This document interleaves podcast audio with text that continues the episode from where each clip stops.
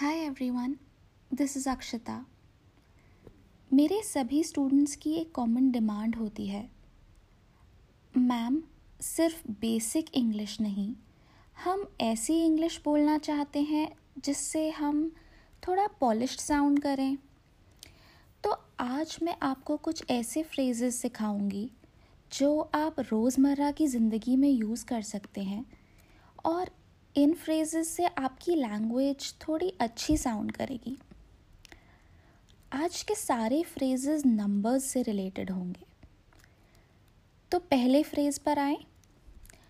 सोचिए शाम के पाँच बजे आप ऑफ़िस से निकल जाते हैं, पर आप लेट हो गए क्योंकि बॉस ने फोर फोर्टी फाइव पर, यानी पौने पाँच पर आपको कुछ काम दे दिया।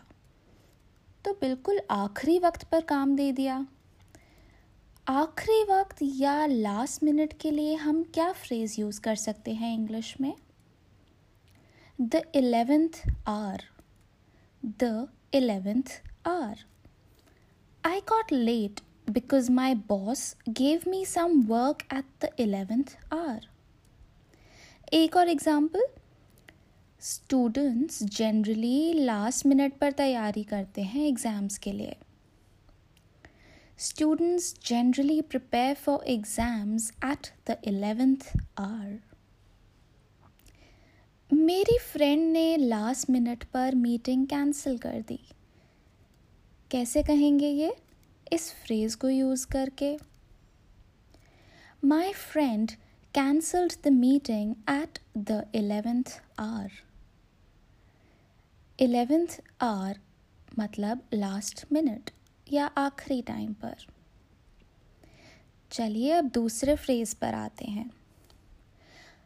अगर आप किसी चीज़ को लेकर कंफ्यूज्ड हैं या अनिश्चित हैं तो आप फ्रेज यूज़ कर सकते हैं in two minds in two minds example मैं जॉब ऑफ़र को लेके कंफ्यूज हूँ।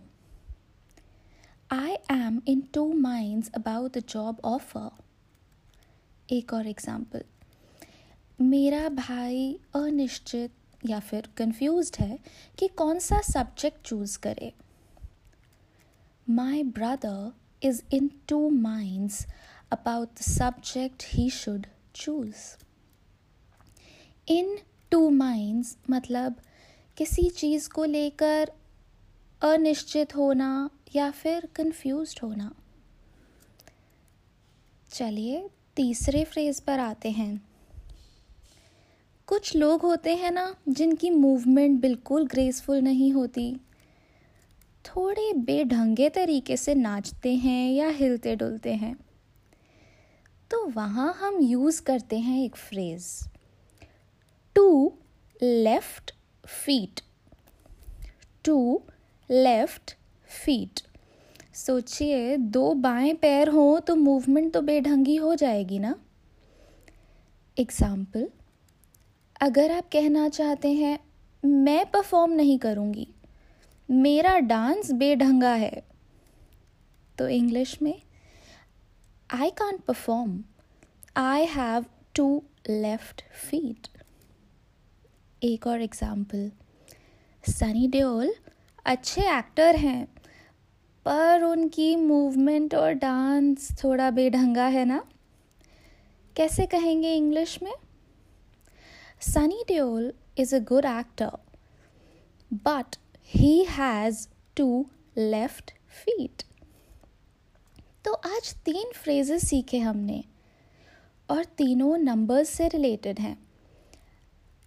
एट द एलेवेंथ आवर मतलब बिल्कुल लास्ट मिनट या आखिरी टाइम पर इन टू माइंड्स मतलब अनिश्चित या कंफ्यूज होना, और तीसरा टू लेफ़्ट फीट यानी मूवमेंट ग्रेसफुल ना होना।